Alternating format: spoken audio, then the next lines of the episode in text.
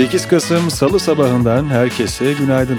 Ben Yakup ve şu anda Aposta 630 dinlemektesiniz. Sesimin size iyi bir zamanda ulaştığını umuyorum. Sevgili dinleyenlerimiz ve sevgili okurlarımız, sizlere sunduğumuz deneyimin kalitesini korumak ve geliştirmek bizler için oldukça önemli. Bu amaçla sizleri daha yakından tanımak ve ilgi alanlarınızı öğrenmek için hazırladığımız anketimize katılarak kendimizi geliştirmemize yardımcı olabilirsiniz. 7 soruluk anketimiz bugünün bülteninde link olarak sizleri bekliyor. Katılımınız için şimdiden teşekkürler. Bugünkü bültenin girişinde önemli de bir mesaj var. Bir okurumuzdan gelen bir mesaj. Bakan Nebati'nin 20 yıldır bu ülkede hiç ama hiç kimse benim çocuğumu kitapsız bıraktılar diyemez. Sözlerinin ardından bir üniversite öğrencisi olarak ayaklandığını söylüyor okurumuz.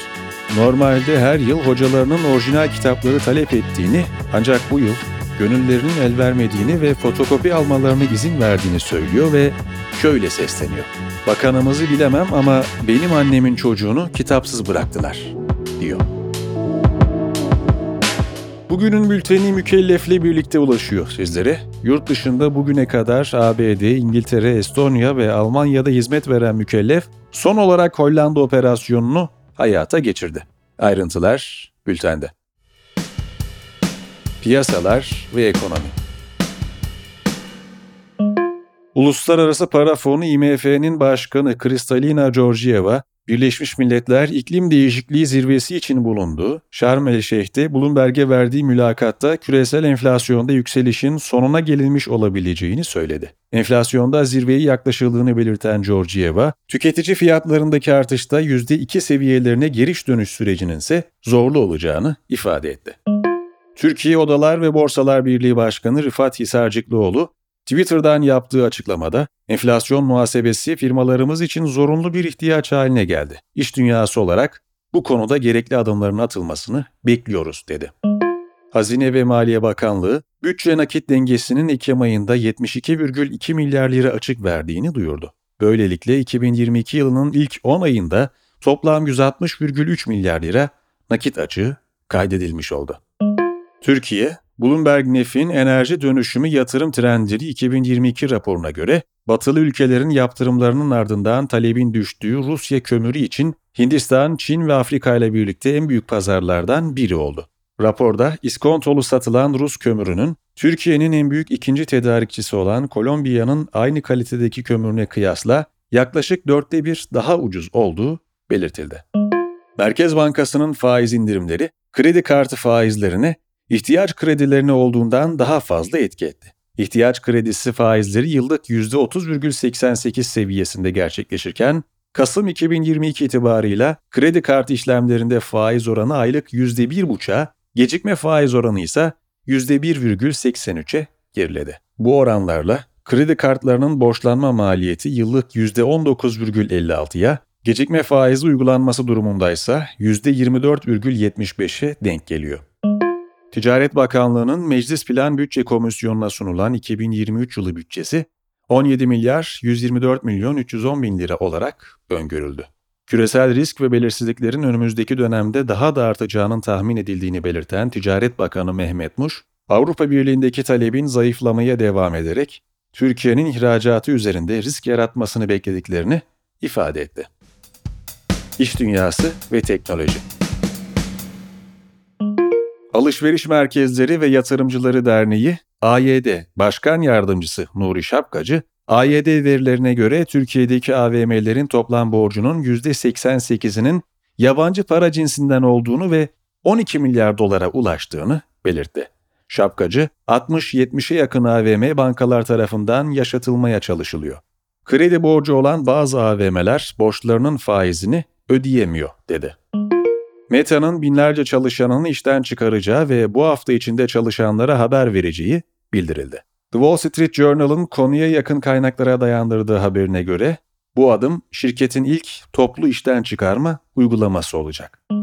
Twitter'ı satın almadan önce kullanıcıların hesaplarının ömür boyu askıya alınmasına karşı olduğunu birden çok kez belirten Elon Musk, birkaç onaylanmış hesabın adını ve profil fotoğrafını değiştirerek kendisini taklit etmesinin ardından açık bir şekilde parodi olduğunu belirtmeyen hesapların kalıcı olarak kapatılacağını duyurdu.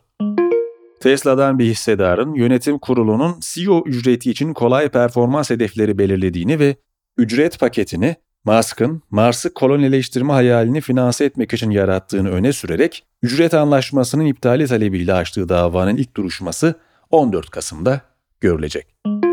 Apple, Çin'de bulunan Zhangzhou fabrikasında uygulanan COVID-19 kısıtlamaları nedeniyle iPhone 14 Pro ve Pro Max modellerinin üretimindeki aksamaya bağlı olarak sevkiyatların gecikeceği yönünde uyarıda bulundu.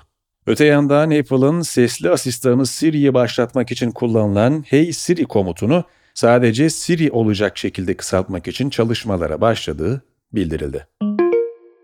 Avrupa Komisyonu, Airbnb gibi kısa vadeli konaklama şirketlerinin önerilen Avrupa Birliği kuralları uyarınca platformlarını kullanan kişi sayısı ile ilgili verileri paylaşmak zorunda kalacağını bildirdi. Paris, Venedik ve Barcelona gibi turistik şehirlerin Airbnb'yi konut sıkıntısını artırmakla suçlamasının ardından gelen öneriyle Avrupa Birliği sektörü düzenlemeyi amaçlıyor.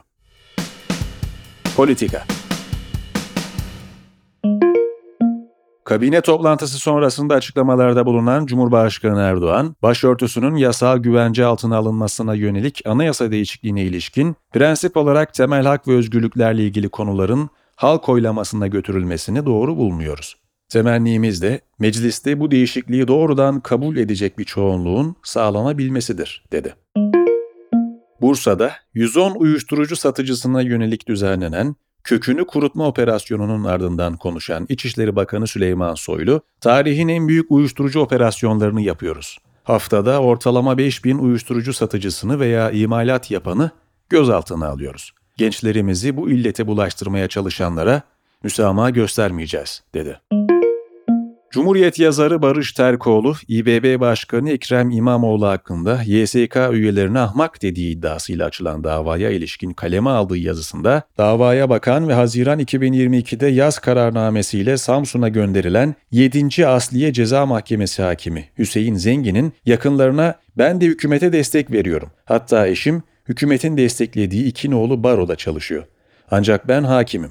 Tarafsızlığımı korumak zorundayım. Buna rağmen bazı savcılar aracılığıyla İmamoğlu'na iki yıldan fazla ceza vererek onu siyasi yasaklı haline getirmem telkin edildi dediğini aktardı. Ukrayna Devlet Başkanı Volodymyr Zelenski, altyapı hasarı nedeniyle ülke genelinde 4,5 milyon aboneye elektrik verilemediğini açıkladı. ABD'de bugün gerçekleşecek ara seçimlerden önce ABD Başkanı Joe Biden New York'ta, eski başkan Donald Trump ise Florida'da miting düzenledi. Biden, Cumhuriyetçilerin kazanması durumunda ABD'de demokrasinin zayıflayacağını ifade ederek ülkemizin gelecek 10 yıllarda alacağı şekli belirleyen bir dönüm noktasındayız dedi. Trump ise Demokratlar ülkeyi komünist Küba ya da sosyalist Venezuela'ya çevirmek istiyor diye konuştu ve 2024 seçimlerinde aday olabileceğini ifade ederek takipte kalın dedi. İran İnsan Hakları Kurumu, başörtüsünü düzgün takmadığı gerekçesiyle gözaltına alınan Mahsa Amini'nin hayatını kaybetmesinin ardından ülke genelinde başlayan rejim karşıtı protestolarda hayatını kaybedenlerin sayısının 304'e yükseldiğini duyurdu. Raporda, Hayatını kaybeden göstericilerden 41'inin 18 yaşın altında ve 24'ünün kadın olduğu ifade edildi. İtalya'da Giorgia Meloni liderliğinde sağ koalisyon hükümetinin düzensiz göçe ilişkin çıkardığı son kararname kapsamında Almanya merkezli sivil toplum kuruluşu SOS Humanity'ye ait Humanity One isimli gemiyle kurtarılan 179 göçmenden 144'ünün tahliyesine izin verildi. Gemiden indirilmesine izin verilmeyen 35 göçmenin tıbbi sorunları bulunmayan yetişkin erkekler olduğu ifade edildi. Spor Tolga Aslan, Adem Doruk Küpeli, Alkım Öztürk ve Ahmet Turgut Talfan'dan oluşan genç erkekler kılıç takımı İran'da düzenlenen Dünya Kupası'nda bronz madalya kazandı. Japonya'da düzenlenen ve Paris 2024 Paralimpik oyunlarına kota puanı veren Dünya Para Badminton Şampiyonası'nda Halime Yıldız teklerde gümüş, Emine Seçkin ise teklerde ve çiftlerde olmak üzere iki gümüş madalya kazandı. Amili Kadın Handbol takımı 2023 Dünya Şampiyonası Avrupa elemeleri birinci tur rövanş maçında Büyük Britanya'yı 44-16 yendi ve playoff turuna yükseldi. İngiltere Premier Ligi ekiplerinden Liverpool, sahibi Fenway Sports Group tarafından satılığa çıkarıldı. Fenway Sports Group 2010 yılında Liverpool'u satın almıştı. Günün hikayesi Merkez bankaları ekonomik hedeflerine ulaşabilmek adına para politikası kurgularını hayata geçirirler. Para politikası temel olarak faiz oranları ve yatırım harcamaları arasındaki korelasyona dayalı olarak görünüme etki etmeyi hedefler. Genişletici para politikası benimseyen bir merkez bankasının bankalar aracılığıyla yatırımcılara sağlayacağı kredilerle yatırım harcamalarının artması ve böylelikle talebi de olumlu etkilemesi hedeflenir. Bugün ülkemizde benimsenen ekonomi modeli büyümeyi öncelikleyen ve etkin bir parasal aktarım mekanizmasıyla arz koşullarını genişleterek sürdürülebilir bir kalkınmaya ulaşmayı hedefliyor. Politika faizinin tek haneye doğru yol aldığı bu patikada ise teori ile pratik birbirlerinden zaman zaman çok büyük oranda ayrışıyor. Konuyla ilgili daha fazla detay için Günün Hikayesi kanalını ziyaret etmeyi unutmayınız. Bir yayının daha sonuna geldik. Bugünün bülteni mükellefle birlikte ulaştı. Ben Yakup. Perşembe günkü yayında görüşünceye dek kendinize iyi bakın. Hoşçakalın.